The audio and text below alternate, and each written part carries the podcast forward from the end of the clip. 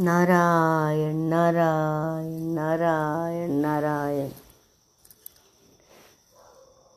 भीष्म पितामह का महाप्रयाण होने के बाद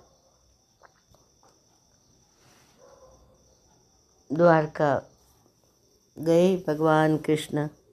कितने दिन के बाद आए? सभी को भगवान कृष्ण मिलने की इतनी कड़ी आतुरता थी। अब कैसे मिले? सबको लगता मुझे मिले। तो एक ही समय में अनेक स्वरूप प्रकट करके भगवान सभी से मिले हैं। श्री कृष्ण योगेश्वरेश्वर है। सभी को श्री कृष्ण की मिलन की आतुरता थी। भगवान द्वारका से चले गए थे। तो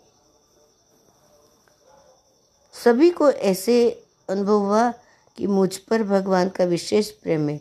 मुझे विशेष रूप से मिले वो। पहले, सबसे पहले मुझे मिले। मेरे साथ थोड़ी बातें की हैं, उसके बाद दूसरे से मिले। एक ही समय में उन्होंने सबको प्रसन्न किया। One can not please everybody at a time भगवान कर सकते हैं। श्री कृष्ण महाभोगी है श्री कृष्ण महायोगी है। आज बहुत दिनों के बाद द्वारका में भगवान कृष्ण आए हैं। सोलह हज़ार रानियाँ हैं। एकांत में भगवान की सेवा में कोई चरण की सेवा करती है, कोई तांबुल देती है, कोई हाव भाव से भगवान को वश में करने का प्रयत्न करती है। तो भी राजमहल में कामदेव तो आए। कामदेव श्री कृष्ण को बाण मारता है। सम्मुह्य चाप मजहात प्रमदोत्तमास्ता यस्येन्द्रियम विमथितुम कुहकैर्न कुहु रासलीला में भगवान ने कामदेव को हराया था।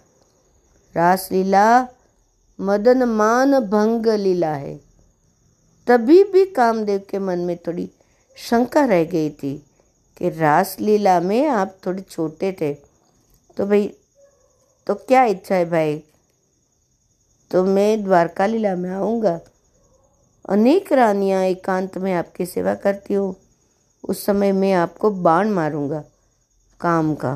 भगवान ने कहा, बेटा आजा कामदेव बाण मारता है। भगवान श्री कृष्ण का नाम अच्युत है। विष्णु सहस्त्र नाम में अच्युत शब्द इनवेंसिबल अनेक बार आया है। ओम अच्युताय नमः। सिद्धि सर्वादिच्युत अच्युत प्रथित प्राण प्राणदो वासवानुजा। भगवान श्री शंकराचार्य स्वामी ने अच्युत शब्द का अर्थ किया है, न च्यवते नापि च्यवस्यते इति। अच्युत श्री कृष्ण को काम का स्पर्श नहीं है। जो अपने स्वरूप से नीचे गिरता है, उसे संस्कृत भाषा में च्युत कहते हैं। श्री कृष्ण पूर्ण निष्काम है।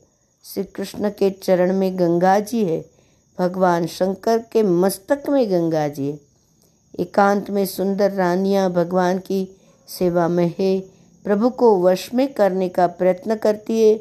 उस समय कामदेव मा, बाण मारता है।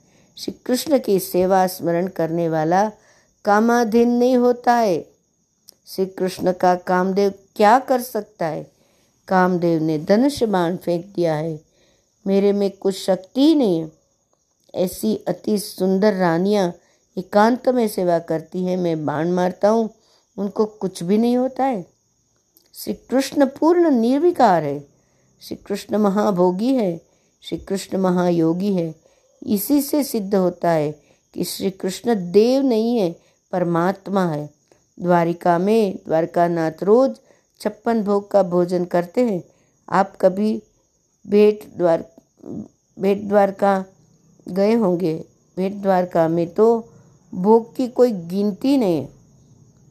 सत्यभामा जी ले आती है, जाम्बत के यहाँ से आता है रुक्मणी जी ले आती है, श्री राधा जी के यहाँ से आता है, वैष्णव ले जाते सभी सुंदर सुंदर सामग्री बना कर ले आते भगवान सबका प्रेम देख कर के सभी का भोजन करते इतना खाते इतना खाते, तभी भी कभी उनको अजीर्ण नहीं हुआ है। भगवान सभी प्रकार की लीला करते हैं, माखन चोरी भी करते हैं अंगुली में गिरिराज गोवर्धन को भी धारण करते हैं।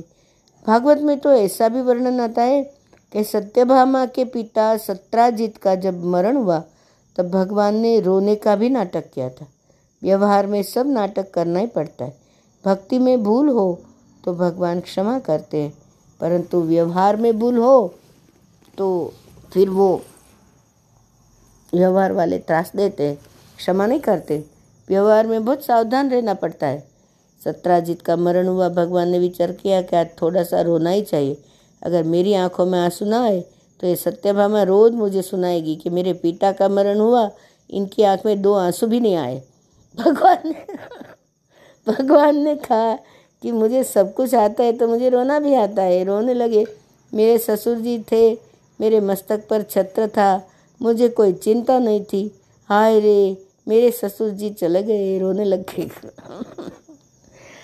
भगवान को नाटक करते संसार ही भगवान का नाटक है। सभी जीव नाटक करते हैं। जगन नाटक वही भव। गोपाल सहस्त्र नाम में भगवान का एक नाम है। जगन नाटक वही भव। भगवान ने रोने का नाटक किया है। भगवान सभी प्रकार की लीला करते हैं। भगवान ने एक लीला कभी नहीं की है। छप्पन भोग का भोजन करने से बहुत खाने से मुझे अजीर्ण हुआ है, बुखार आया है। ऐसा नाटक भगवान ने कभी नहीं किया। रोज रोज छप्पन भोग का भोजन करने से उन्हें कभी अजीर्ण हुआ नहीं। अगर दो तीन दिन छप्पन तरह भोजन आप ले लें तो आपको खबर पड़ेगी कि क्या होता। लेके देखिए। अच्युतम केशवम। राम नारायणम। अच्युतम केशवम हो जाएगा, अजीर्ण हो जाएगा। भगवान को कभी अजीर्ण नहीं हुआ। महायोगी है। भगवान महाभोगी है। भगवान योग और भोग दोनों विरुद्ध है।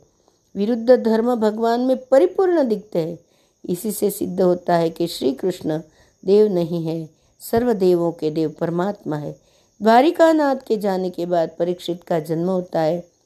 बालक परीक्षित चारों बाजू में नज़र फेंकता है। कोई आता है तो उसको कोई निहारता है। मैंने स्वप्न में चार हाथ वाले तेजस्वी पुरुष को देखा था। वो कहाँ गया? जो सभी में भगवान को देखता है, सभी में भगवान को शोध करता है। कहाँ है भगवान? परितः ईक्षते। तो भविष्य वर्णन किया है। बालक का नाम रखा है परीक्षित। परितः ईक्षते। परीक्षित महान ज्ञानी भगवत भक्त है। बारहवें अध्याय में ये कथा है।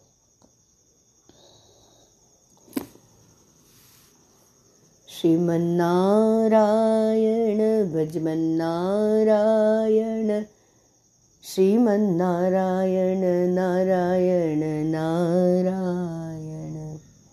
हरये नमः हरये नमः हरये नमः।